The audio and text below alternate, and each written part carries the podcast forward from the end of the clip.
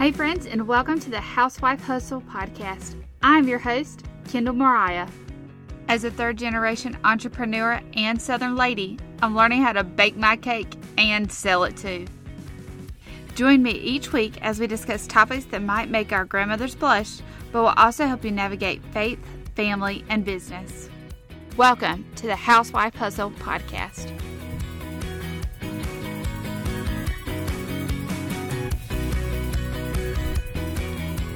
Hey everyone, and welcome back to the Housewife Hustle podcast. I'm excited today to introduce you to my friend and fellow Army wife, Caroline. Today we're going to be talking about our relationships with our husbands, but a lot about our experiences becoming Army wives. So Caroline, will you take just a second and introduce yourself to our friends? Hello everyone. As Kendall said, my name is Caroline. I am 26, and I'll just give you a little bit of background information about myself. So I'm married, which through my husband is actually how I originally met Kendall. My husband's currently in the Army, but Tom and Justin went to college together back at VMI. Virginia Mill. Yes.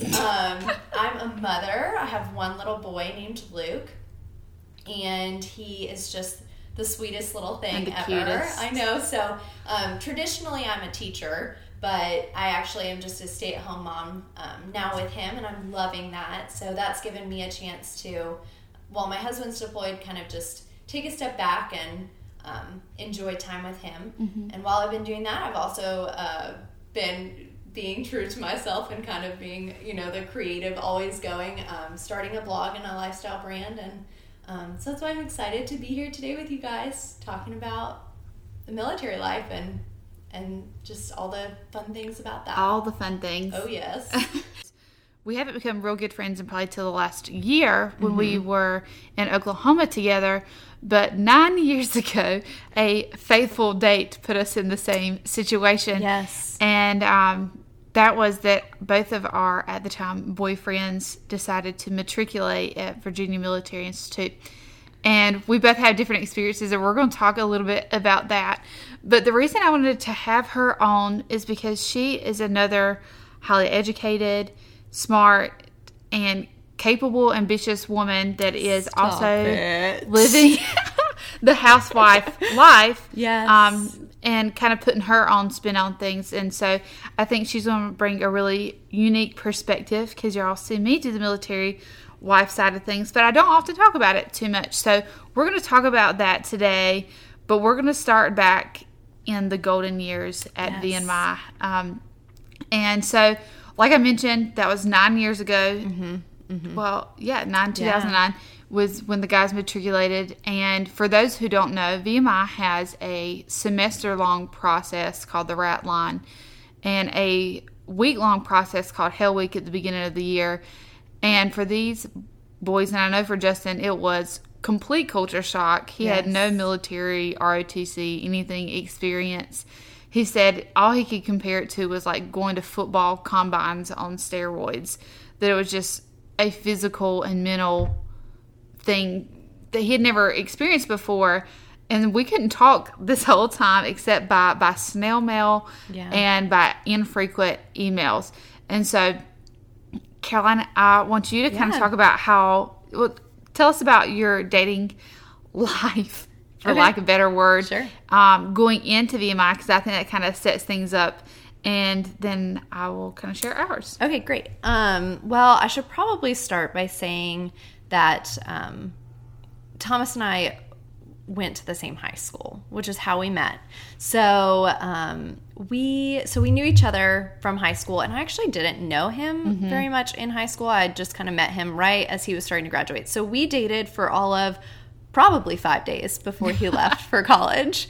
And then he left, and suddenly we were thrown into that experience where the only communication you can do is from the mail, the U.S. postal system, and email. And so our whole relationship was just built off of the written word, which, for those of you who have known me a long time, if you're listening to this, you know that I do not enjoy writing very much, which is ironic because now I am blogging, but we'll get to that. But But yeah, so our relationship kind of really started with those letters and kind of building up through that. Which is so different from us. You know, Justin and I had started dating about a year and like 4 months before he went to VMI, and, you know, high school relationship in the sense that I could find him at any point in the day and, you know, put my hands on him. And I knew what he was doing. None of that. I knew his whereabouts or what he was up to. You know, we had spent that whole summer together, as you do in high school, both lifeguarding. And we went from that to, like, I couldn't speak a word to him for a week during Hell Week. And I just remember crying, literally, for, like, 7 days in a row. And, you know, because I'm 2 years younger, so at 16, like, this was, like, literal hell. And I was 17 at the time, so I was about to go into my senior year of high school, and I don't know if I went through that same honestly can't even remember if I went through that same transitional phase as much, because as I said, we dated for approximately 5 days before he left. So I know I always feel for the girls who are like have to change from every moment to nothing. I think as far as difficult transitions, the transition from high school to VMI was harder than VMI to the Army. Yes, yeah, I would agree. Because it was such a huge jump, just for culturally, you know, the way, I mean, and Justin changed so much in such a short amount of time. You're at such a vulnerable age yourself, oh, yeah, too. I mean yes, so. Teenage hormones are no joke. Exactly. And so I, that was, you know, my experience, and this, as dorky as this sounds, we both joined and somehow found a Facebook group, and this was before Facebook groups were like even a thing. Group we thought was our lifeline, though. It was great at the time. Yeah, it was called, at that time, it was My Boyfriend Goes to VMI.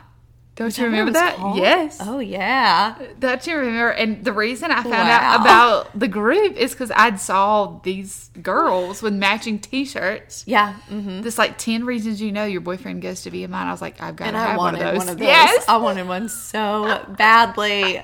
Yes. Oh, my gosh. And, like, they were, like, in their first or second year of, like, being in a quote-unquote group. And so that's how you and I became friends, because that's how we met everybody, basically. Yes, how you met everybody. That group was... You just locked arms with anybody that said, my boyfriend has a pulse. He's a BMI rat. And I'd be interested to know kind of what the girls now think of it, now that it's been established for so long, if it kind of still has that camaraderie. But y'all, like, really this group was a lot for us. Oh, yeah. I mean, that group is how I got to be... Because once again, I'm 16. So I found girlfriends that were... a year or two older than me, and like I would shuttle up to VMI because it's 4.5 hours away, and then I would hotel room with them because at VMI they can't come off post, and especially as rats, right? And so you met these complete strangers through the interwebs, yes, and then would stay with them, kind of be friends, and it was so funny to me, and because I'm not going to mention names, but the girl that I became quickest and closest friends with, my Justin did not like her boyfriend at all. Interesting. Okay. And it made things really difficult, because all I wanted to do when I got to VMI was hang out with her. Them. Yeah. And like Justin's like, absolutely not. Interesting.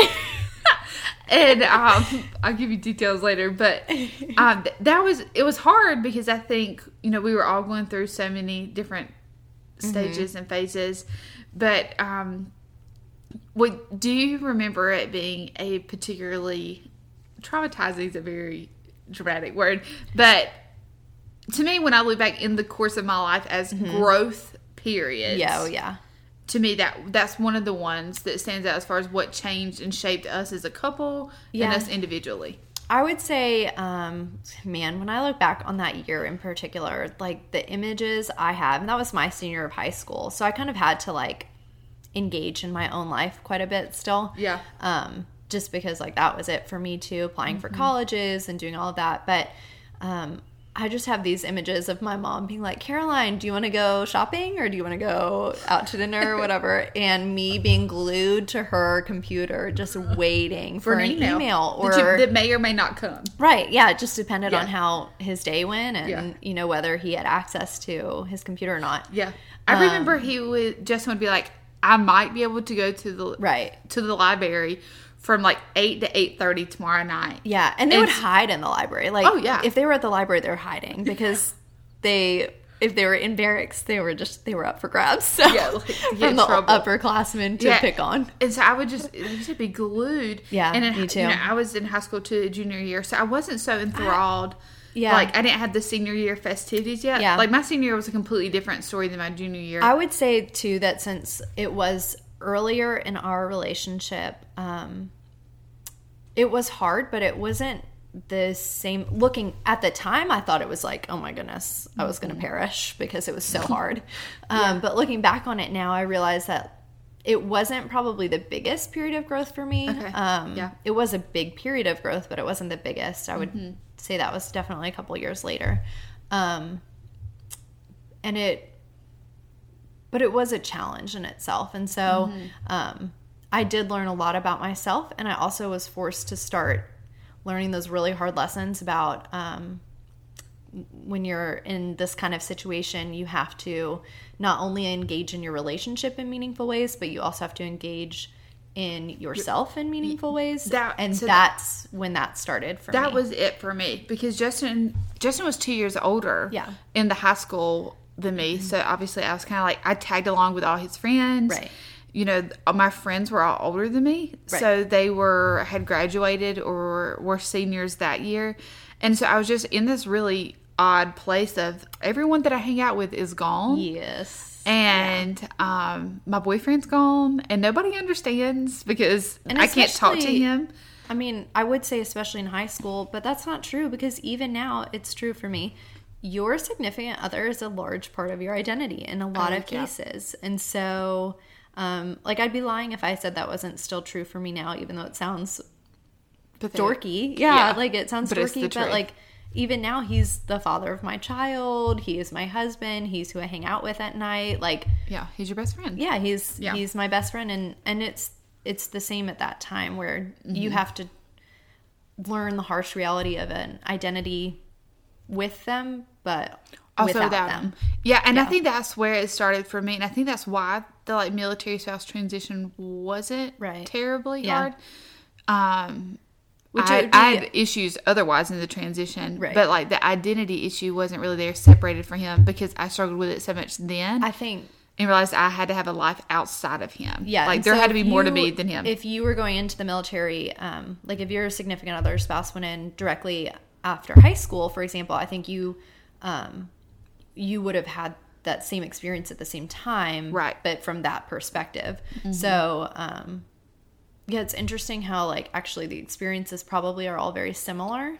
Yeah, timeline-wise, it just might be, you know, swayed a bit one way or the other. And location-wise, it's going to be swayed a bit one way or the other. So, I think that's definitely true. And you went to school in Texas, so you were even further away. So that's VMI. What I was going to say is, I think for me, one of the biggest transitions was when I moved to college, which – I remember when I went to the University of Texas down in Austin, and when I got into to UT, I mean, Thomas and I had a conversation, because that took a long distance relationship to a whole new level. That was not, I can drive and see you on the weekend or anything else, when my other college options were the University of Virginia or Virginia Tech, which are both hop, skip, and a jump away. 2 hours from VMI. So for me, years of growth my freshman year of college for our relationship probably was the biggest, both hardship and triumph in a lot of ways. We learned a lot about being apart, but we also had to be apart a lot, which had its own challenges in that. So and I think too, you're probably more settled when you say in your relationship, so those heartstrings were probably a little stronger, right? I experienced similarly when I went to college 2 years later, you know, Justin was very much settled into college. And we kind of had a routine there as far as what that would look like. And I actually went and toured Mary Baldwin. Yeah. Like, oh, yeah. Mm-hmm. Applied and all that, which is an all-girls school. Because I knew I wanted to go to an all-girls school, which didn't last long. But, which was like 45 minutes from VMI. Right. And I'm so glad I didn't go. And the reason I didn't go is because Justin's like, I want you to have your own experience. Yeah. I didn't have any sway or say, or you didn't have any sway or say so in where I went. Right. And I don't want you to regret. I think that that is such an important point. If you are, so say you are in our position, you know, you are the high schooler now and you're at that point trying to make that decision. It's really important for you and your significant other to learn to make decisions on your own. On your own. Mm-hmm. You can you can make them with the other in mind, but you should not make them on the other's behalf or contingent on the other, because especially if you're going into a military lifestyle, which I'm coming at this from the perspective of a military spouse at this point, you're going to have to do a lot of life by yourself, and you and your significant other are going to need to be comfortable living separate lives together. Yeah. So that's going to kind of be the theme of a lot of this, because that's just the reality of a lot of it. Oh, so. Absolutely. And kind of going into that is, I told you before as we were talking, that I feel like VMI, going from VMI to Justin, then went to Oklahoma to Fort Sill for 6 months before he was stationed at JBLM. I feel like I was winged off of him in many ways from, you know, in high school, he's, you know, 6 miles down the road to then 4 hours down the road, 4.5 hours down the road. And suddenly he's halfway across the country. Yeah. So then he's a 3-hour plane ride. Right. To then he was, you know, a 7.5-hour plane ride to Seattle. And I think for me, I didn't see it as that way at the time, but I think that was God's, like, graciousness of not, like, ripping the Band-Aid off in many ways. Right. You know, if we had gone from, like, high school to, like, him going to Korea, I don't know that it would have ever worked. Right. Like, I can probably say wholeheartedly it would not have. Right. Because I'm a very needy person emotionally in a relationship. Mm-hmm. And, like, I don't need you to be here, but I need emotional, like, stimulation. I need the letters or whatever. I didn't know that. Yeah, I hadn't really thought of it in that perspective, but you're so right. I mean, I would say for me it wasn't even so much a geographical weaning because I wasn't used to having Thomas around all the time since we started dating so late in our high school careers. And actually, ironically for me, when he went to Oklahoma for training, he was getting closer to me. I didn't even think of that. Then further. So it was like the first time I could drive to see him. But I would say for me it was more of a, like, an emotional weaning. I don't know how to... I can't remember where I was going with that exactly. But I think the way you are in a relationship in high school versus college and then as a young adult is just light years different. Yeah. Oh, that's what I was going to say with it. It was like, it was almost a bravery working up more than weaning for me. So at the beginning, emotionally, like BMI, for example, it felt like this dangerous, like, uncommon ground, like, experience that just and it was at the time. I'm not diminishing that. It was at the time. Oh, it was like it was hell for a 17-year-old. Absolutely. Oh, absolutely. But now to grow into the point where I'm like, okay, my husband is in a literal combat zone and faces actual dangers and has real stress, not exam stress. Has real stress of like of all of that, what that entails. And so so it was kind of a good workup though, where it was like I started in the small, which felt very big, and then I've worked up now to this point, which feels very big. Yeah. And maybe one day I'll look back on this and say that it was small. Peasant. Right. But Justin would tell you why he was at VMI. Mm-hmm. He knew that it was a love-hate relationship while he was there. Right. Tom, too. But now that he's been out 5 years, which is crazy. Now it's just love. Yeah. I mean, I don't know if Justin's like this, but yeah, he would look just back with glitter eyes. He just, oh, wow, VMI. So great. So romanticized. Yeah. The way he looks back at it. Absolutely. And I think that's the one thing that he has missed. And I think, too, that I enjoyed about being in the girlfriend group was the camaraderie. But so for him, I can't imagine the level of just, like, brotherhood and fellowship that he felt there. Yeah. Which is, the same reason why he was a football player and loved football growing up, because he loved that, being a part of a team. And, VMI just, if that's for you, if that's for your son, that's where you want to send him, because it just... Oh, I think it just developed those leadership skills and gave him what he didn't know he needed. Right. Oh, absolutely. The Thomas that left for college and the Thomas that is with me now, they're like two completely different men. Oh, my gosh. Do you ever have the conversation of what if Justin now met high school Justin? And Justin's like, Justin now would think Justin then is a punk and like a turd and like just like needs to get his together. Let's be honest, though, like, they would not get along at all. Thomas now would still love Thomas in high school, because Thomas in high school was cool. He was a nerd, but cool. He like played it cool. Was a bro. Yeah. But yes, no, absolutely. They're two. I mean, but the leadership skills from then to now are just totally. And that's so funny, because like Justin in high school he's one of those guys that was cool in the sense that he did well on the football team and everybody knew him, the kind of jerk, but like he was like in Future Farmers of America and like he skateboarded and he had an 8-inch mohawk. And so like he was very much almost an outsider in many ways. Yeah. Versus VMI almost turned him into like this frat star. Absolutely. Oh my goodness. Yes. And so like we say all the time, like people in high school, the more they see Justin now, they're like, what? Yeah. Like, and even some of his close friends, like, at first had a really hard time, because he did, I think, change so much so quickly. And I think it was a lot of... Justin had never traveled outside of Virginia or North Carolina and been to South Carolina once before college. Right. So, like, it was just this huge... Like, the doors were swung open on life, and he saw all that it had to offer.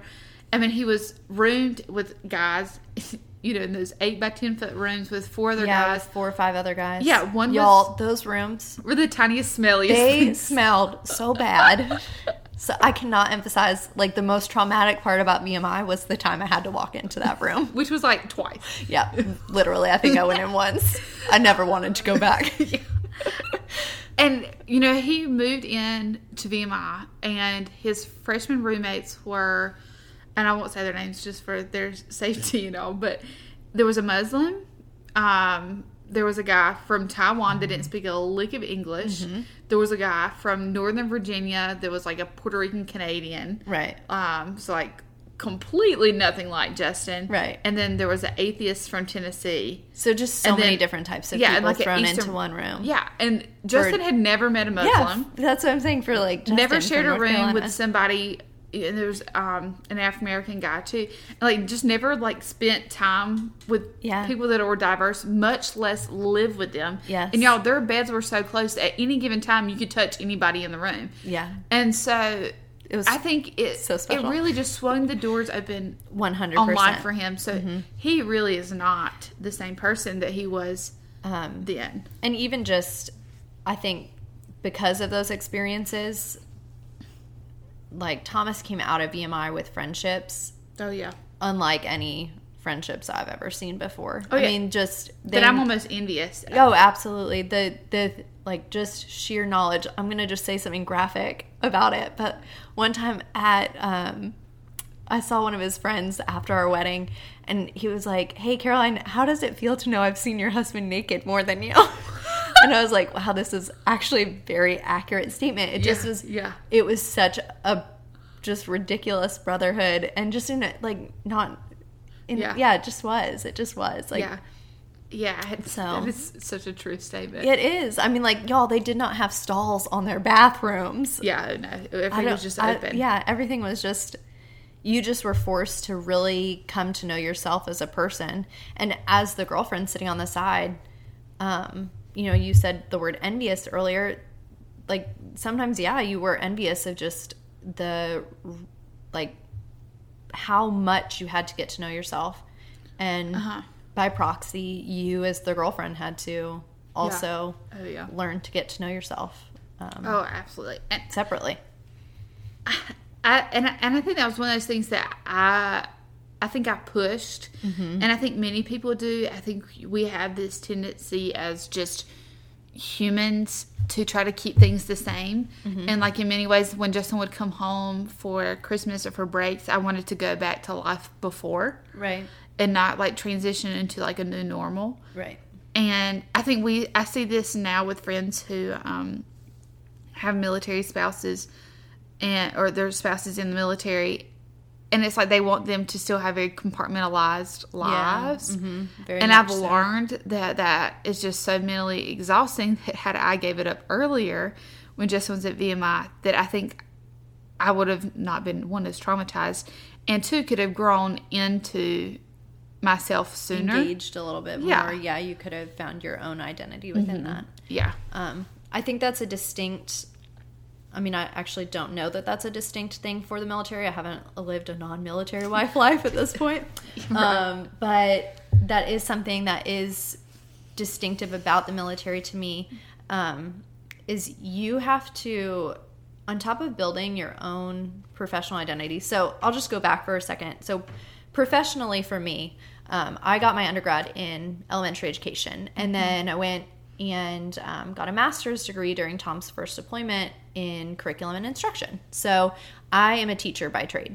And it was kind of bouncing off of what Kendall said. Like, it was such an experience to jump in and have to figure out myself as a professional, mm-hmm. myself as a wife, mm-hmm. and then also myself as a military wife specifically, because, y'all, that's a whole different world.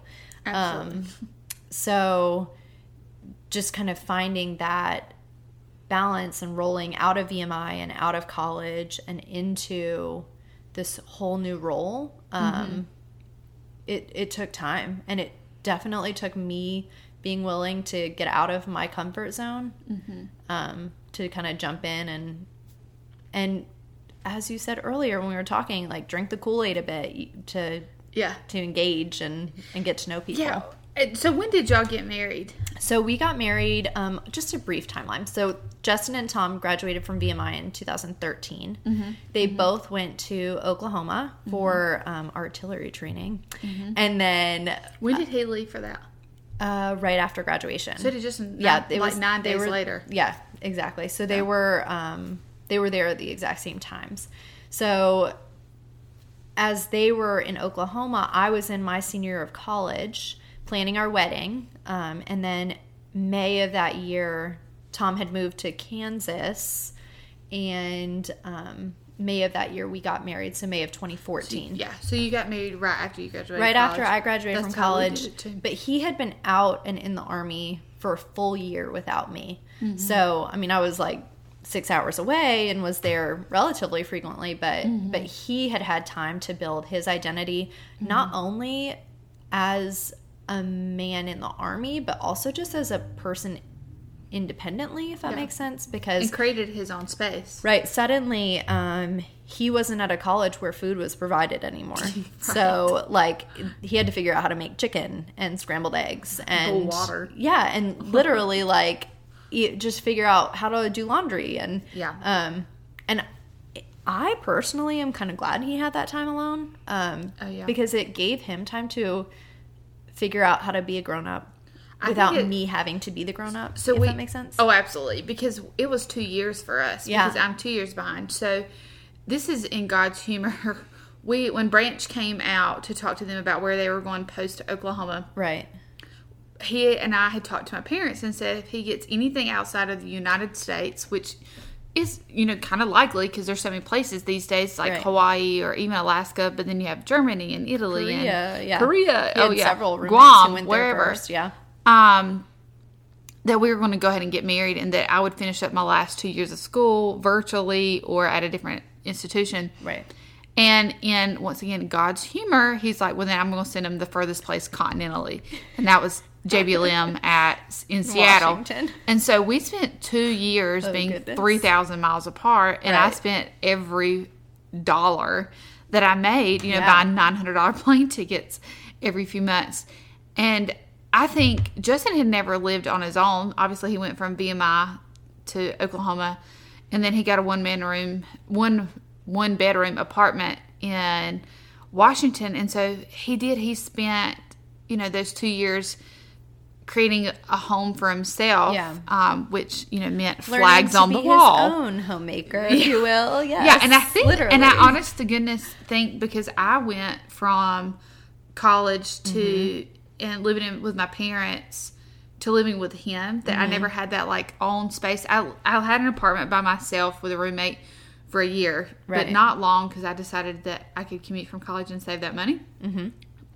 But I never had to like completely keep a house by myself, right? Which is, I think, why Justin is just such great help, and he is. Yes, I think too, being military, he's much more neater by nature. Yes, he y'all. If there are two people in the world that are not known for their organization necessarily, it's you and I. It's Kendall and I. I'm very organized, but I'm also like organizing my own chaotic way. Creative. So well, I tell people I have photographic memory, so I can tell you exactly. Oh yeah, you need some batteries? Sure, they're in the bin underneath the light bulbs, but they might have a set of markers on top. Like, yeah, of course, exactly, absolutely, that's exactly how my brain works. Yeah. We're just in, you know, one of those people like my grandmother's. Like everything has a place and a space. You put it back where you found it. Yeah, right after you use it. Yes. And I did not inherit that gene. Right. So I think it was a good time. But, and I will say it was good for me in those 2 years because that's when I did the whole sorority president thing and founded Greet Life at Campbell. And I had my complete own identity because I was only at that point seeing them once every 2 months or more. And I think that is where I just want to shake some military spouses, or not military spouses, girlfriends, whatever, and be like, do it for you. Yeah, like, girl. I lived those 2 years for myself, and that sounds terrible. That was me for 4 years of college. But I think that's why I'd never once, like, envied his experience in, like, a way that I was like, well, I didn't get to go to college like that because I did. I had my time to shine in many ways. I agree.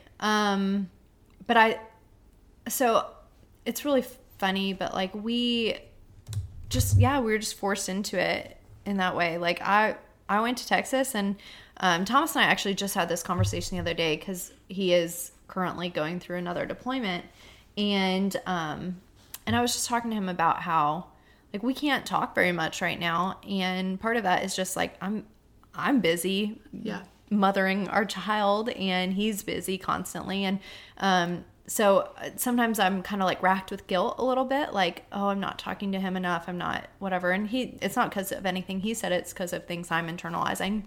Mm-hmm. And we had this conversation the other day. I wrote him a letter, and just as I always do.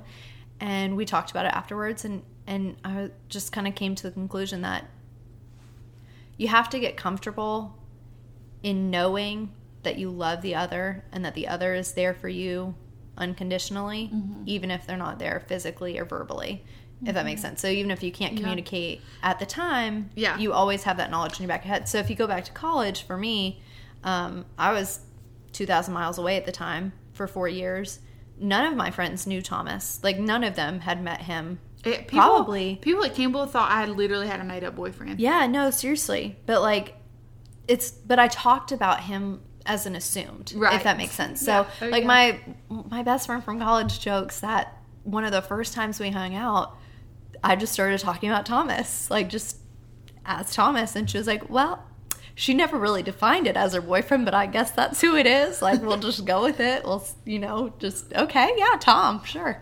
But they didn't meet him for 2 years because it was the same thing. He wasn't coming to me very often. I had some friends that met just at the wedding. Right, exactly. That were guests because I was fortunate that he was able to come to a couple sorority like functions, formals and stuff. Same. But as far as like just coming, but to it hang wasn't around, all of them for sure. Oh no. It was maybe once a year. Yes. Mm-hmm. Yeah, and certainly no just downtime, inside chilling jokes, watching movies, etc. No. He would definitely was like coming in to be my arm candy, and so I didn't for 36 hours, and then he was gone. Yeah, for sure. Yep. So that was a really interesting phase of life, I would say. Yeah. Just kind of growing into that and. Yeah, and the guys have been in the Army now for 5.5 years, almost 6 years. Yeah, which is shocking. I don't know when I got that old. I don't feel old. I know my birthday's in 2 weeks. I mean, I'm still young and beautiful, My wrinkle cream is strong. Yes. But if you line us up in the Army world, we're old. Oh, no. Yeah. So I'm elderly. We'll touch on that for a second because people don't understand that outside of the Army. Y'all. So, Justin's been in for 6 years, mm-hmm. as has Tom. And being captains, they're in kind of a weird place as far as rank-wise. Mm-hmm. But everyone just assumes we're like 35. Yeah, I'm not 35. Like, I promise. And I've told before, I've not said on the podcast, but like Justin had a soldier tell him he was too old for Snapchat. What? Yeah, as a lieutenant. Like, this was a couple years ago. And so people just look at you on base and they just assume we're much older than we are. So, yes, 100%. And even, I don't know. I don't know if you've had any experiences with like friends who aren't affiliated with the military coming in and visiting you. Yeah. And being shocked. Well, especially because we've always lived on post. Yeah. So, whenever I have friends who come in, they're like, yo, like, this world is totally different. And it is. It is living in a bubble. Bubble of society where suddenly at 26 or 25 you are viewed as like a 35-year-old outside of the like Army. Having an established, well put together life. It's a lot. It's a lot. Yeah. It ages you quickly. Yeah, and I think for people like us who are kind of old creative souls, that's an appeal to us because we do live this life where, you love to host, themed dinner parties. Oh, yeah. Yeah, it's perfectly conducive to that. Yeah. And for me, I love to be involved, and there's just so many organizations, much like in college, that you can kind of, serve on a board or, volunteer, and it's just such a, and I hate to say, but it's very much almost a Stepford housewife world in some ways, in the sense that we meet for it's not uncommon to have coffee or tea dates 2 or 3 times a week. Yes, very much. And a dinner party to attend, and a mom's group if you have kids, and absolutely. And the dinner party has real dishes, flowers and on the table, and people, and you take hostess gifts, and then thank you notes. Yes, that's something I'm still working on, y'all. I'm not good about that, but I'm working on it. I've never not seen you be good at that. No. Good. I'm working on it. It's working. So, it is so strange. And, we obviously, we only have one side of the spectrum. But it is one of the things that I think if you embrace it, that it makes it so much more pleasurable. And then you capitalize on it and be like, we're in a really unique situation where for most of us as military spouses, there's enough support on post and organizationally the way they have things set up that you don't have to work. Yeah. And so for us, we have seen that means we can put our time and energy into a passion project. Right. Or, some women are really blessed to the opportunity to stay home with their kids that they may not have had if they worked in the civilian world. I wanted to say secular world. in that secular world. No, in the civilian world for sure. So it's just so different. And so I had a hard time transitioning from when we got married and I moved out to Seattle, which, you know, obviously is another planet. Yes. It's not another state. It's another planet. Yeah, you need a passport sometimes. If for you're, sure. Especially, like, my loud posted, southern self. Yes, yeah. About this before and, like, your bright colors and stuff. Yeah. In Seattle, they're probably like, what the heck do I do with this? Yeah, oh, they had no idea what to do with Kendall. And I always felt like an Easter egg at a Halloween party, and it was just so out of sorts. And which brought its own issues. And so I struggled so hard, which, you know, I was coming out of a hard season with my health. Mm-hmm. And so there was just a lot of things compounded, but I didn't know how to plug in. And as a lieutenant's spouse, you are an officer's wife, but you are the low yeah. man on the totem pole. They call you butter bars. Well, not you as the wife, but they call your husband butter bars because, like, you are the scum. Yeah, because, like, everyone knows you don't really know anything. You have no idea what you're doing. Yeah. No, of course not. And so as a spouse, that's only you only know less. Yeah. Oh, as a spouse, you literally know nothing. And so you're like, oh, hello, camo man. Nice to meet you. So here you are in this, like, foreign land, you know, trying to transition into what is a completely different world and planet. In many ways, feels like stepping back 50 years. Yes. Culturally and just how things sometimes systematically work.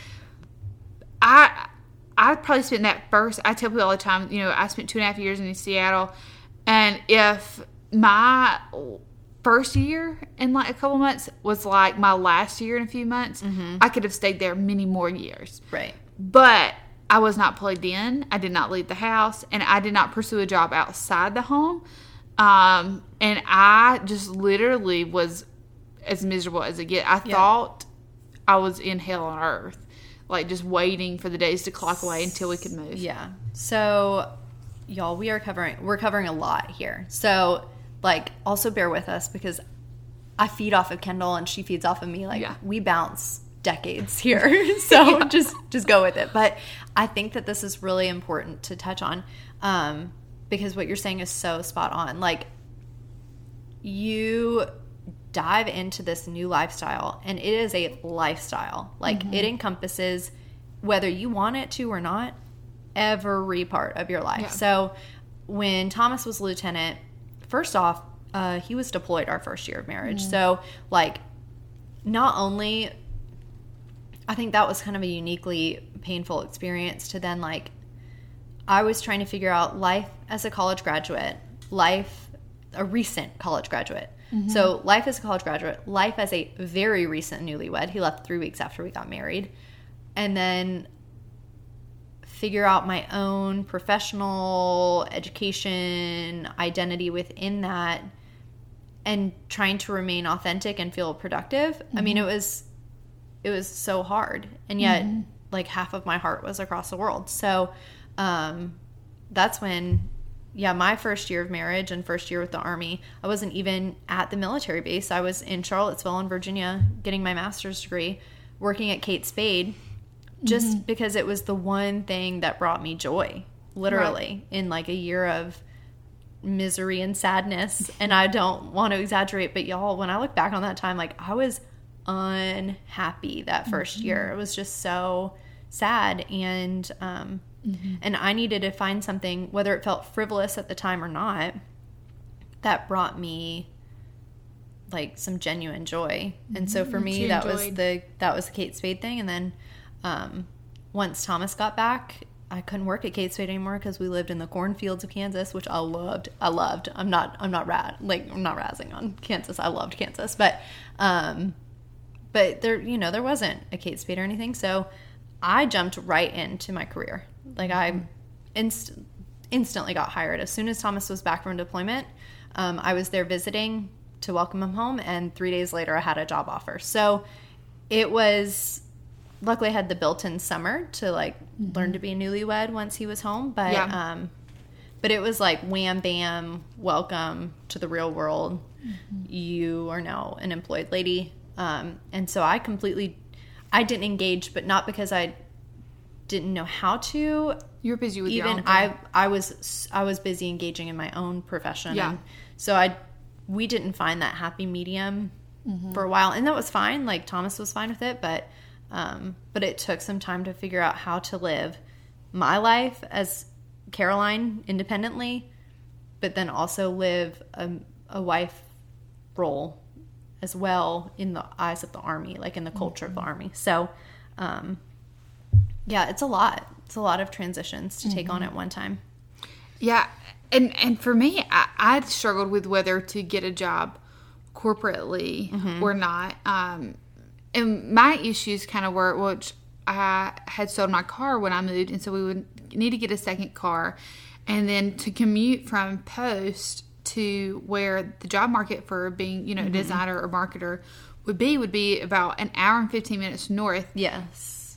Traffic-wise, you know, mileage-wise, it wasn't that far, but I would be spending 2.5 hours commuting a day, and going as an entry-level designer, not making a ton of money in a very expensive culture. Mm-hmm. And so we just decided it was more beneficial for me to work freelance from home, and we could still have the one car, and because I knew that I still wanted to be that wife. Like, I couldn't give up the idea that I couldn't fix dinner. Yeah. And, like, I just hated the idea that if he were home, I would still be going to work. Mm-hmm. Yeah, I didn't feel right about that. We had spent so much time apart. I didn't like the idea of being apart while we were together. Yeah. And so we decided on that. But the issue was because I stayed at home, you know, my work associates were me, myself, and I. Yeah. And that was it. And so Seattle is as gray as it gets, and so I was just in such an unhappy, poopy pants place, mm-hmm. and I didn't know how to get out of it. And it wasn't until the January, like exactly a year later, really, that I was asked if I would be the FRG leader for Justin's battery because his commander was not married, right? And they needed someone to fill the position, and I said yes, not knowing what in the tar heel that meant. Yes. And many people are like, oh my gosh, I can't believe you're jumping into that. But at the same time, that naivety was a good thing. Yeah. And I had the most helpful and encouraging battalion commander spouse. And if, good gracious, if any, like, commanding spouse, or you're going to command at some point, spouse is listening, I can give you her number. You need to take notes, because she was my saving grace. Yes. Like, literally, she was from Texas, so she understood me. One person can make totally, she did. And completely a difference. She did not, like, talk to me every day. Like, it wasn't like, especially at the beginning, she just invited me to lunch. Yeah. And just asked me how I was doing, what I was interested in. Which, that's a whole nother thing. I would have been scared out of my mind before that lunch. But it would be fine. Oh, yeah. Well, see, I was so naive. I didn't know that it was a big deal that I was eating with the colonel's wife. But just even, like, yeah, that also would have scared me. But, like, also just, like, the prospect of having to meet new people and engage in a conversation where the only thing you know you have in common is your husband's career. That always was, like, a thing for me. So that just never was crossed. No, I will talk to a brick wall. Yeah. Like, I will make friends with anybody, but I was so miserable in that state. I was like, there's nobody here like me. I was like, nobody understands the word coming out of my mouth. Yeah. How am I going to make a friend here? And, like, for me, too, I had a big issue because we found a good church in the sense, like, the pastor was really great. Mm-hmm. But, like, church on the West Coast versus church on the East Coast. It's different. Ho-ho. Yeah, yeah. Like, planetary different. Yeah. And so what the identity that I had found in community through church also was not there. Yeah. And so I was just really struggling to find that. So I was just eager to find some friends. And so when I was the FRG leader, there were some things, and that's what I want to get into talking about, that it really opened my eyes to as a mm-hmm. military spouse that I didn't realize were even issues. Because, once again, I don't know how in the world my parents kept me under such a large rock mm-hmm. to be naive, and then how Justin, too, for 10 years has kept me under a very similar rock. where I also just assume everyone is a great person until they prove otherwise. Right. Versus most of the time, Justin assumes everyone is bad until they prove otherwise. Y'all are a great balance. Yes, because I make friends with the serial killer next door. And he tells you not to. And he's like, you shouldn't invite everyone in the house, kind of thing. And so when I became the FRG leader, and I want to ask the question from telling this story, but you'll understand, but I think they need background information. I hadn't made many military spouse friends other than my girlfriends that were spread across the country that I was keeping up with. Also, for those of you who don't know, FRG so it's called, it stands for Family Readiness Group. Yeah. And it's basically a group that commanders in the Army, so like the men or women who are in charge of a company or platoon or whatever it is. I don't even know. Usually about 100. A battery. I don't even know. 100 families. Even know. Yeah. But yeah, they run this group to help keep families informed of what's happening, or they host like social events, formal stuff like that, to help engage people in the happenings of the military. That way it doesn't feel so foreign and makes so lonely. Makes it smaller. Yeah. Yeah. And it's a good way to get information.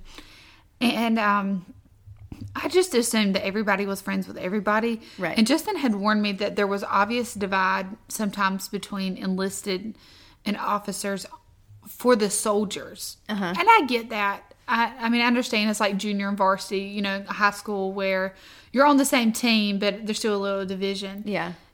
But I guess, excuse me, I assumed that we're all adults here. We can all be friends. Yeah. And that was not a safe assumption. Right. And so I had this girl that was cutting my hair, and we were friends on Facebook. I had found her, and super sweet. And I was like, oh my gosh, I have a friend. And she found out that my husband was an officer, and she deleted me and blocked me on Facebook. Right. And it hurt your heart? Yes. Yeah. My feelings were hurt because I was just so upset. And my husband's like, I hate it too, but it's probably more common than you think. And so when I went into that position of an FRG leader... Probably on both perspectives. Right. She's probably been burned by somebody else. Yeah. Oh, for sure. From the same way, and then you felt that. Yeah. And so... In the reverse. I just wanted to go out of my way as the FRG leader... To be inclusive. Inclusive. And so our first event was a... ice cream social and everybody out of uniform because I didn't want, because at that point they knew my husband wasn't the commander, but they didn't know where he fell otherwise, and I wanted to keep it that way. And so we had this huge ice cream social event, and I had enlisted spouses that were my right arms and just helping me. There's no way I could have ever freaking figured that out because I didn't know what in the crap I was doing without them. And I made so many good friends. Girls that I keep up with to this day on social media. We were literally chatting last night that, on paper, the people are like, why are they friends? Or that doesn't make sense. Right. And I went to their kids' birthday parties, and we had lunch. Right. And so I think it's a misconception that it has to be divided. Right. Did you ever experience that as a lieutenant's wife? So it's really interesting to think about this because... I, similar to you, had zero background with the military. My parents were not military. I really had no knowledge. My only knowledge of the Army came from the hit series Army Wives. Oh, which, let's all admit, how many times we've probably watched that. I've watched that one more than once. And I'm giggling, sad, just but not it. Sad to admit. Yeah. And so my only experience was...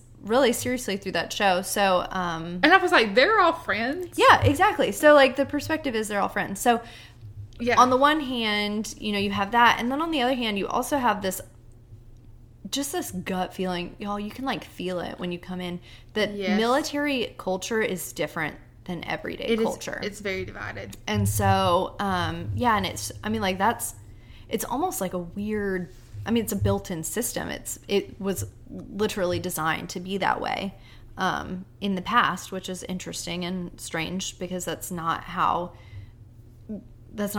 normal American society has been built. That's not, I don't think, at least the intention with normal American society set up. So, so coming in was interesting. I think I personally was kind of removed from it in the sense that I did not work on post. I taught 40 miles away, because I wanted a very rural teaching experience, and I got it, and it was great. But so I don't think I was as, immersed in it all the time. But definitely at FRG events and stuff, I roll in, and I was coming from a day of teaching. So, and y'all, I already am over the top when it comes to getting dressed. So I'm rolling in, and I've got a necklace and a dress and heels or whatever I was wearing that Keds probably. And people, I'm sure, probably looked at me and were like, oh, okay, here we go again. And that wasn't my intention.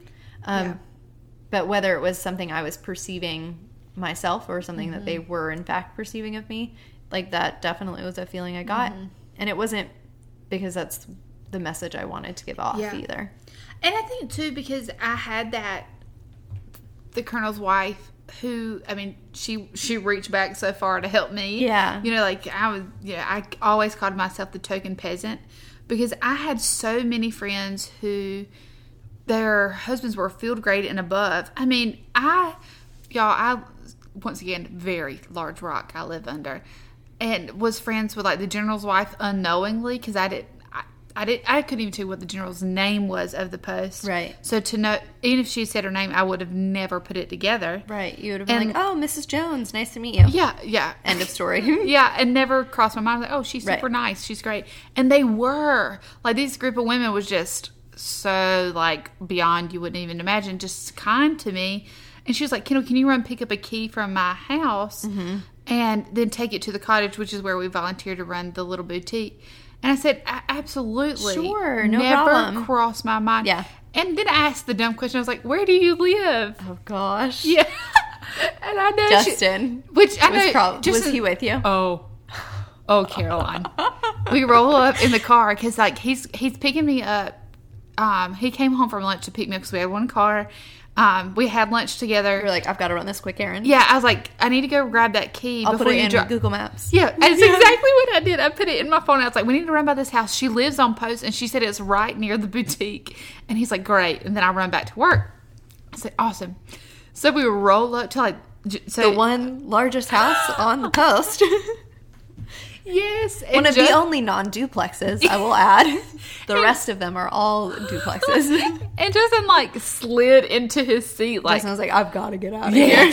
He was like, you cannot walk into that. So I said, Justin, I'm supposed to walk in the back door. You're I'm so sorry, honey. I'm not even supposed to go to the front door. Yeah. And I was just, he has me terrified.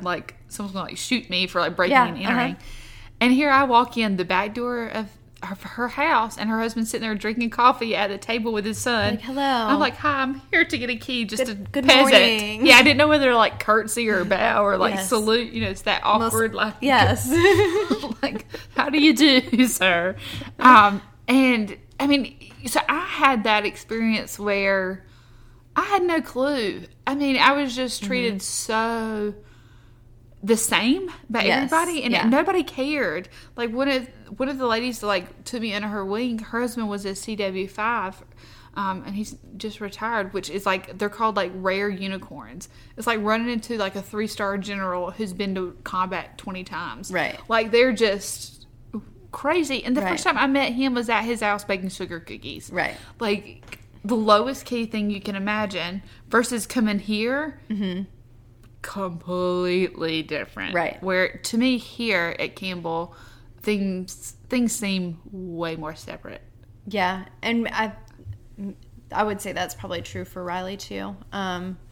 Just because I think this is 100% my perception. So don't even I know I literally we have no stats. We have been married for how long have I been married? I don't even know. 5 years. Yeah, 5 years. Okay, so I've been married for 5 years. Y'all, I still don't know what things mean. I'm there are some numbers and some letters. No, you just start I don't know listing letters and then hope you got it. People are what unit is your husband in? I'm I don't know. There are some letters in it. It's an acronym. Yeah. Sure.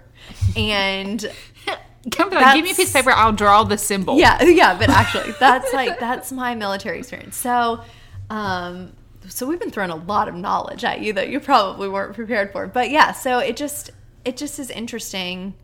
Then coming here because I think everyone's a lot a lot more like formal. Yeah, maybe traditional. I don't know what the right word is, but yeah, I would definitely agree with that. And it's so engaging then is a little bit different. Yeah, and I think it's harder because it's a little bit more intimidating because things I think here are very high speed. And what I mean by that is like there's people constantly deploying and training. Yeah. And it's just at a faster rate. Yeah, pace. Like everything is there. People are always going and coming and from big things. That's not like I mean small by training. Traditional exercise. More is like when you think of the Army, I would say that the speed that they move at here is what you imagine. Right. Yeah. So, so I would agree. I think it is a little different engaging here than it was there. How do you think the transition has been now that we've been in, this world for several years? Mm-hmm. How do you think the transition has been out of working corporately to staying at home and kind of why did you make that choice? Yeah, so that was a big one. So true to military fashion. So I taught for 2 years while we were in Kansas, and I loved it. And then I got pregnant unexpectedly, but very excitedly. And I got pregnant right at the end of my second year of teaching. And Thomas was set to move again that summer. So like that summer after I finished the school year, we were going to move back to Oklahoma for an Army school thing. And so we were only going to be there 6 months, which Kendall can, relate to because they were there at the same time. Yeah. And so I was pregnant. I was going to have a baby while we were there in Oklahoma, and we were only going to be there 6 months. So automatically for me, the next year of work was a no. Yeah. Because you can't teach for half a year. I mean, and you can't teach for half of a year and take maternity leave. So, like, automatically the last school year was a no. And then, so that was almost kind of a relief in a weird way because it allowed me to give out the stay-at-home mom lifestyle, like give that a try without any guilt because it wasn't by my own choice. It just was like how circumstances worked. And then when we moved here, I considered getting back into the professional world. But, y'all, I love being a mom. And I love being a stay-at-home mom. Like, there are so many sweet moments that I get with my baby during the day that I would not be able to get if I was teaching. But at the same time, being a stay-at-home mom is hard work. And it's when you lay down at night, and I hope this doesn't sound bad, and I hope like other stay-at-home moms maybe can relate to this. When I lay down at night and I look at my day, there's not necessarily a lot that I feel like I can show for it. I do a lot, and my time is very busy and very full, but like my day consists of nursing my baby, not nursing people. I'm not a nurse. So my time consists of nursing a baby and figuring out nap time, cleaning diapers, feeding solids, doing laundry because we ate solids, like it's grocery shopping so we can eat more solids. My day basically revolves around food and poop. So, and that's great. And it's fun. Maybe not the poop part as much, but like it's fun. But when you get to the end of the day and people say, what have you been up to lately? It is a confidence blow sometimes to be like, I don't know how to answer that question. Like, I've been up to raising my child. Like, I've been up to changing diapers and making, asparagus to eat and all this stuff, which is where, I mean, I kind of got into the situation I'm in now where I considered going back to work this year. But then as I was looking at applying to jobs, I was going to look at, look into teaching at a college, actually. I found out my husband was going to be deployed again. And so instantly, I mean, as is true with the Army, like wham, bam, that's totally out of my control, totally out of his control. But that is a huge life-altering event. Yeah, life-altering event that then you have to take and you have to just embrace and make the best of. So instantly, as soon as I found out about that, working was off the table. Because I was still a new mom, and we were in a new place, a new home. It just was, I knew for me and for my little one, and luckily I had the luxury of knowing, like, and being able to do this, that was going to be too much for us. Mm-hmm. So, so I ended up taking the year off, but already I was, you know, faced with that dilemma of laying down in bed at night and being like, well, what do I have to show for my day? Mm-hmm. What have I done today? In a world where women are supposed to be so accomplishing all this stuff. Yeah. And so if you put that in conjunction with the fact that I had been feeling this weird pull, I mean, like itch mm-hmm. to, and like not even itch, y'all, it's so ironic because I literally hate writing, but like I felt so called that I had these stories, which mostly came and started after I had my baby and while I was pregnant, because I was having these experiences that felt very isolating. And yet I have a feeling that they were pretty common for a lot of people but are never talked about. We'll get to that at a later date. Mm-hmm. But I felt like I needed to be voicing that in a mm-hmm. way, which is when I started my brand, which is The Everyday Caroline. Mm-hmm. I have to get over this, but I almost hate to say it sometimes. Like, I started a blog, and I feel like everybody of our generation has a blog, which is fine. It's fine, but it's ironic for me because I hate to write. So that's kind of where I'm at now, is just starting that almost like lifestyle brand and talking about marriage and talking about motherhood. And specifically, a lot of it is about the military at times, because that's and that's a big part of my phase right now with the deployment. Oh, yeah, because you're living in the thick of it. Yeah, that's literally like, I mean, that consumes so much of my energy. Yeah, because there's some days that I don't think people understand that we almost can pretend that they're not. Yeah. And Justin and I just actually had this conversation because he hasn't had to leave recently, versus when we were at JBLM, he was constantly gone for like 4 or 6 week periods and then a couple months or whatever. Right. And so we were always unpacking or packing, versus we haven't for over a year, and it's been very weird. Yeah. Whereas he's gone out in the field for a few days at a time, but literally he left this morning for a week long, and I'm like, dang, that's the first time he's left for a week in over mm-hmm. a year. And it's just so weird. It's weird. Mm-hmm. And we've had this odd luxury almost of experiencing semi-civilian type life, normal, where he's around quite a lot. And you know, so it's brought up a lot of conversations of what I like life outside of the military. Mm-hmm. And for me, I had adjusted to him being gone so much that I get so what we call poopy pants, just really sad. At night, of course, like everyone agrees that's the worst when they're gone. Yeah. But at the same time, when he's gone, and because I have so many friends that are in the same situation, I can really dive into those relationships. Yeah, and it fills your social cup in a different way. It does. I can very much so. I get my girl code cup filled 100%. Up. 100%. And get to do the dinner parties and all that fun stuff with my girlfriends. Mm-hmm. And for me, too, because I'm such a weird creature that I don't like to sleep. Yes. And I can go without sleep for days. I love to sleep, but I have a lot of trouble with this when all is gone. So, like, I don't know that I will sleep tonight because I'm so excited at the idea of all that I can accomplish. And I relate, you've seen the scene from Elf where they're like, how long did you sleep last night? He's like, 45 minutes. Look, I made this. And it's so great. Like, that is me. Like, just seems like, what business are you going to launch this time when I go? Because that's what happens when he leaves. I get so much done. And so I think, too, we go through these seasons of this sucks, what do I do? We grow, we change, and we evolved, and then we almost find ways to capitalize on it. We're like, I'm going to make this work for me. So when he's gone, I am able to grow my business. Right. Or I am able to fill up my spiritual cup because I really need to dig into this book and work in for me. I mean, there is no doubt about that. Like, Thomas has been gone for a solid chunk of time now. And y'all, like, I seriously, like, I'm 100% serious when I say Thomas is going to come back to a different woman than he left. Mm. And that's because I've just had opportunity to grow as a mom. I've had opportunity to grow spiritually.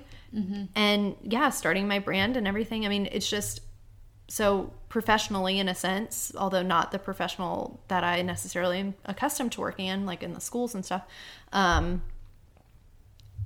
that time apart really does help you foster yourself so that you can foster each other more. Oh, and I'm a much better wife to Justin when I feel accomplished in myself. 100%. And I think in a lot of ways, that is like a unique, I mean, you hear a lot of negatives about that in the military life, and it is, I'm not downplaying it. It is hard. Oh, but yeah. Oh, it's also a very uncomfortable molding process. Opportunity to like really take a step back and have to, you know, evaluate not only what you're doing, what makes you happy, etc., but who your spouse is, what it is about them being home that makes you happy and makes them happy, and it gives you a chance to almost restart over and over. My father-in-law was in the Army. She joked that she didn't have, you know, like the 7-year itch of marriage. She joked she didn't have that until like year 14 because they spent so much time apart. Not that they really had that, but, you know, they spent so much time apart that it was constantly almost like a honeymoon phase again. No, I believe that totally because But you have to embrace it with that mindset. Yes. You have to approach it. Yes. Even though it's a hard thing, with the mindset that like this, while it stinks, is also an opportunity for both of us to grow as individuals again. Oh, yeah. I mean, whether they're gone for a couple days, weeks, or months, or, you know, a longer deployment, there's nothing like, you know, the butterflies that you get when they come back, because it's just like high school all over again. And I don't know what I have no other relationship experience, but I don't know that do you get that outside of it? I don't know. Because and it's such a unique thing. Yeah. Like, don't get me wrong. Like, there's still days when hard. I see him 5 days in a row too, where I'm like, dang, he walks the door. I'm like, man, you are one attractive specimen. Yes. Hello. Yeah. Like, oh la la. Like, I for sure made the right decision. But it's a different level when they're like coming home in that anticipation, and you're like, what am I going to wear? How am I going to fix my hair? That's what I was going to say. I've never focused on a dress more than I have for coming home ceremonies, because I'm like, I want to look banging, but also, like, not like a stripper. Yeah, but like in a classy way, y'all. It's me. I'm not going to like show up in stilettos with my fish net tights, you know. Hey, honey. But you know, like, although at the same time, just between us girls, you do worry a little bit about what you got under the dress too. Like, it reignites the flame. Mom, don't listen to this. Maybe we need to put a mom warning on this. Yeah, but I would never forget. Justin went on this like 3-month stint to Asia, and I was like casually, and I just said I'm going to go shopping, and one of the colonel's wives knew that he was about to come home. And, like, she embarrassed me unintentionally because she was like, oh, you're going shopping. Like, with her eyebrows raised, and she's like, to Victoria's Secret. Like, made some comment. You were. But I wasn't. Like you were like, no. For me, like, stop it. I hadn't even got that far yet. Like, to me, like, this was probably, like, my Thursday Target run. Yeah. But I just thought, no, I'm literally just buying chicken legs so we have food in the house. Yes. And then, so, all of a sudden, I got a text from one of the other ladies that was standing there. Yeah. And she was like... But really, like, she's like, if you want someone to ride with you, let me know if you're going up to the bigger mall in Tacoma. And it was just so funny to me because it's like you want to turn a bunch of, like, 20, 30, 40-something women into high school girls. Y'all. Come to a post the week before a deployment ends. It's giddy. Everyone has manicures. It's shocking. It is. Like, it's crazy. It really is true. Like, I never even thought about that. Yeah, your hair is done. Your house probably looks immaculate. It gives you... Yeah, you have, like... the fridge stocked with all their favorite foods. And it's not because you're trying to live like this perfect Stepford housewife persona. It's just because it's ways that you can physically love time them. Apart has given you an opportunity to take a rest, to take some reflection, and then it reignites that flame. Like, you feel like a teenager again. And that's especially when you're like passing letters back and forth or like... Yeah, we write each other. Like, packages. That's how we communicate at this point because it's like... A text saying I love you at the end of the day is great, but that doesn't fill my cup. No. Like, I need a little bit more, you know, like, thought and intimacy in the true sense of, like, not intimacy physically, but intimacy, like, emotionally. And you can get that through a letter because you can put the time and the energy into it. So So while, like, if you are a young military spouse, or you are, like, if your spouse, or your, not your spouse probably yet at this point, but if your boyfriend or whatever is off at college or whatever, it is scary and it is hard, but I want you to try to shift your mindset a little bit and try to think of it as an opportunity. You get a rare opportunity with your significant other that a lot of people don't get to constantly almost be, like, newly in love. Mm-hmm. While still always being passionately in love, you get, like, the butterflies and the flame renewed, and the blushing and the all of it. Like, you get all of it, and not a lot of people get to have that experience. It's very unique and it's very special, and so if you can shift your mindset to that a little bit, I think it makes it a little less painful. Oh, I think so too. And if you're both, you know, especially once you get out of that puppy love kind of phase where everything is so situational, where you're like, no, like, you're for sure, like, the person I'm trying to be in a rocking chair beside, right? That you both have to have this perspective shift and just this line of thought where it's like, I want to continually to grow towards you and not away from you. Yes. And so, like, I'm improving myself to become better for you, not against you, or not separate from you. And if it's working the right way, you as an individual are improving yourself, working towards them. Right. And they as individuals are working on individually, you know, on their own selves towards you. So it's always, it forces you to look at your relationship in a service-based mindset. Like, how can you best serve the other to foster that, like, love and trust and relationship? Yeah, and that's a good relationship. But you both have to be doing it. Yeah, that's across the board. That's not just military in general. I just think, strangely, a priest said this the other day, and it kind of stuck with me, that, like, when you're apart from your spouse is when you actually need to be making the most intentional effort to maintain intimacy. And once again, he was talking about emotional intimacy. And it's really true, because it's just, you constantly need to be growing individually towards each other. And I think for us, you know, when he was at Oklahoma was the first time that we had done the 5 love languages, you know, and, like, we are constantly, like, trying, or I'm reading books so that I'm like, here, you need to, like, will you check this out, or this podcast, will you listen to this, as there's got some really good insight, because maybe they'll bring up things that I'm a little nervous to say. But I'm like, things too that help you connect, and bring up topics that are maybe harder to discuss, that are further down service level. And I'm one of those people, I'm such a fan of counseling. Yes. And I'm such a fan of open communication that, you know, it gets such a bad rap, especially in the military. Like, people think it's bad outside the military. You mentioned the counseling word. People, like, freak the crap out. Yeah.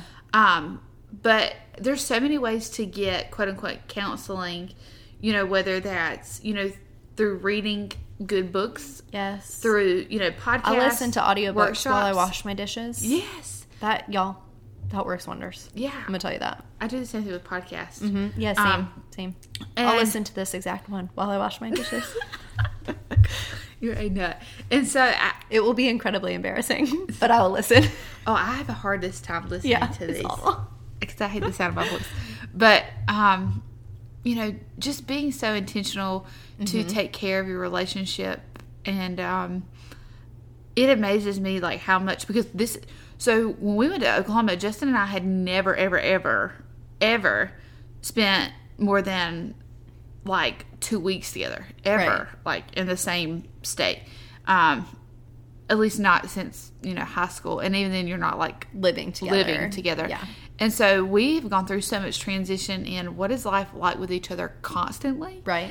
And, which, too, I think made it a little bit harder for him to even just leave this morning for the week, because, like, we have got into such routines. Yeah. And it's even switched to where I've traveled the most over the last year, which is freaking silly. Weird to think about. Yeah.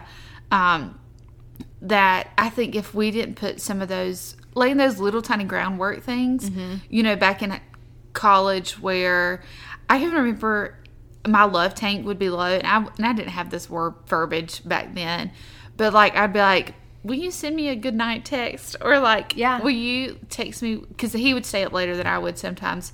Or text before you go to bed. And for him, like, that was keyword of like, she needs me to affirm her in some ways. I still do that for my husband. Just so y'all know. Yeah. I still am like, hi, I'm feeling a little lonely. No, you just tell me that I'm pretty or something. Like, no, I say all the time. Yeah. I'm like, I need hold. I get to the like the wording of 3-year-olds. Tell me you miss holding my hand. Like, yeah, I need you to hold me. I need you to tell me that I'm pretty and that I'm smart and that people like me. Mm-hmm. And like he knows that because I'm such a words of affirmation person. And they can affirm you in those ways. Yes, yeah. And that's the kind of I think emotional intimacy you're talking about. Yes. Oh no, and that's what people don't understand, especially because I do work in the social media world. It's like I could have anybody on this planet, right? Like, comment, subscribe, whatever. And if Justin doesn't say that it was good or that he appreciated it or that he doesn't mean nothing, nothing, And so, and it's in the same way. I know that it's kind of vice versa for him. Mm-hmm. And so, once you're aware of that, then for him, you know, I'm words of affirmation, but for him, he is quality time. Yes. And so, like, he needs me to, like, put all my work away and, like, my phone away and, like, just engage in conversation about what's important to him. Yeah. And so figuring those things out, I think, early on in the relationship for anybody is good. And I think the important thing to realize, too, is, like, that's not being old-fashioned. And that's not being, like, I don't even know what the right word is. Like, I don't even know. Yeah. But that's just fostering a healthy marriage and a healthy relationship. Yeah, and I think that's just love in action. Yeah, absolutely. Like, but I think that in a lot of ways, society has told us that sometimes makes us, like, less of a woman. Yeah. If that makes sense.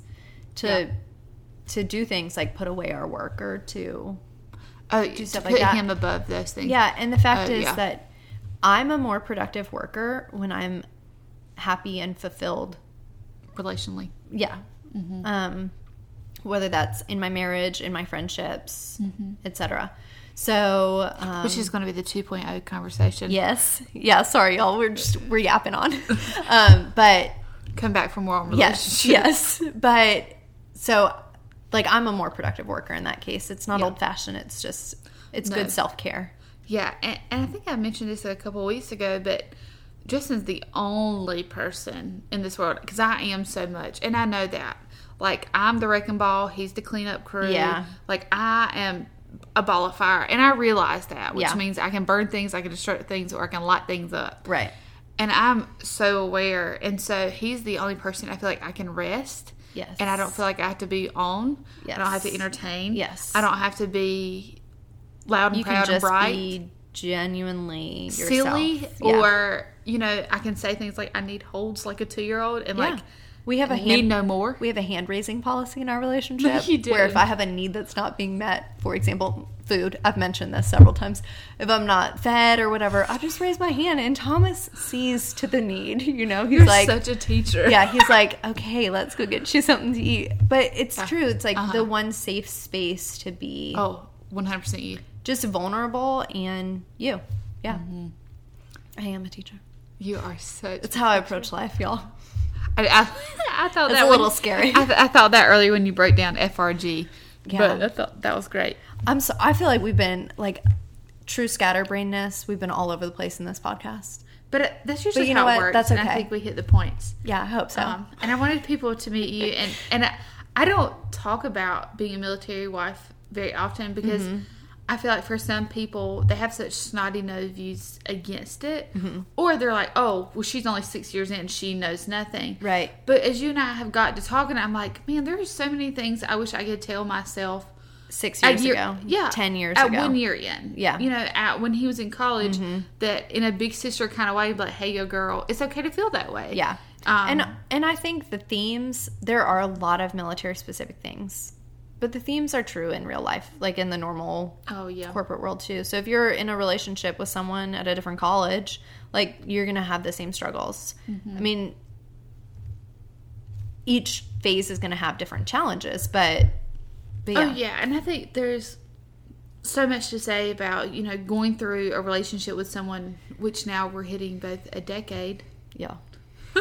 And I'm not that old, I promise. I know. And so when you've been with someone for that long, there's so many universal themes of growth. Yeah. Because people try to tell you at 22 that your brain's not done developing, and you're like, oh, whatever. Snap. Yeah. Trying really hard not to curse. Mm-hmm. But it is so freaking true, because I think of things that I went through at 22 versus are not too far different than things that I'm experiencing right now. Mm-hmm. And just the way that I'm capable of handling them are on such different spectrums. It will be the same when I'm looking back from 31 to 26. Like, oh, yeah.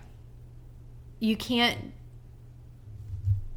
It's hard because a lot of times you have older people judging your current phase, but the fact is that you need to embrace the phase you're in, and you'll look back on it and appreciate like the similarities or differences. Yeah, I have this phrase that I say with Justin, because so oftentimes these military guys will bring their militariness home. Yes. And one of Justin and I's first ever arguments, and I don't know if I've ever told you this, but he came home and was like not barking orders, but he was talking to me like he would one of his soldiers. Yeah, and you're like, hey, yo. And the fireball of Kendall came out. I need you to take a step back. I was like, I am not your soldier. I am your wife. So you can't talk to me that way.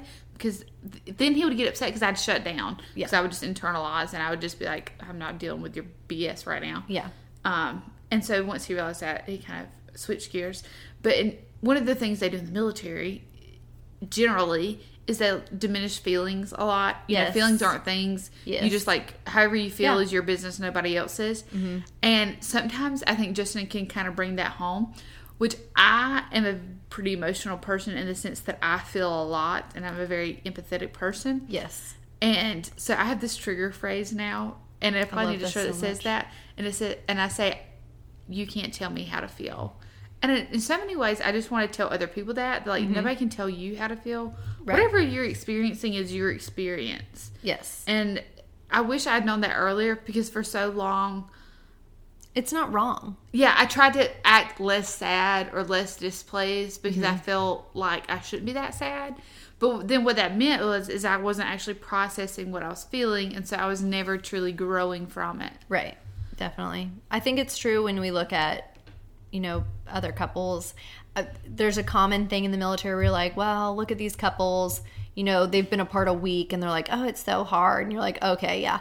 But it is hard for them. Like, that is a change for them. Well, and I think we have this issue sometimes as military spouses where people will, like, they're like, my husband's been gone 4 days, and like, their husband's like gone on some business trip, and they've got like, how you do it, or they have like signs and posters at the airport. I'm like, your son's gone 4 days to Atlanta, and that's the thing. We approach it with a lot of judgment, but and kind of defensively. I think sometimes it is a defense mechanism.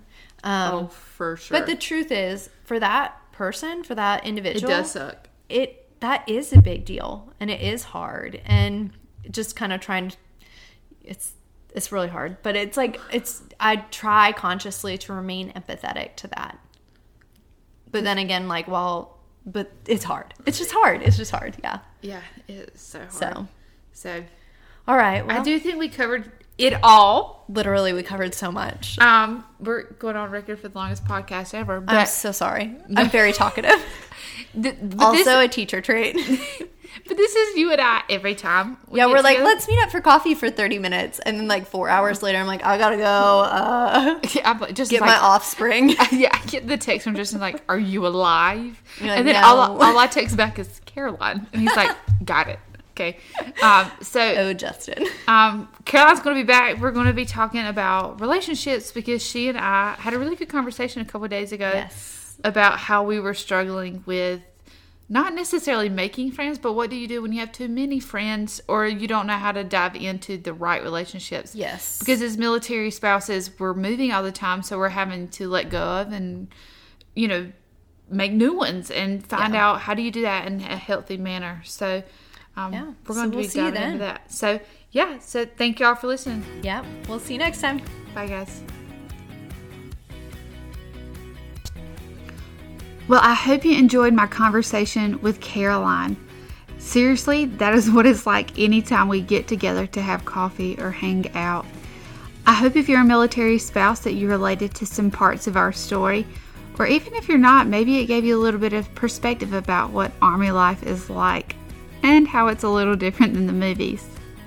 Thank y'all so much for listening, and if you have just a second, I'd appreciate it if you leave a review, comment, or subscribe to the podcast. It's what helps us do what we do. Thank you so much, and y'all have a good one.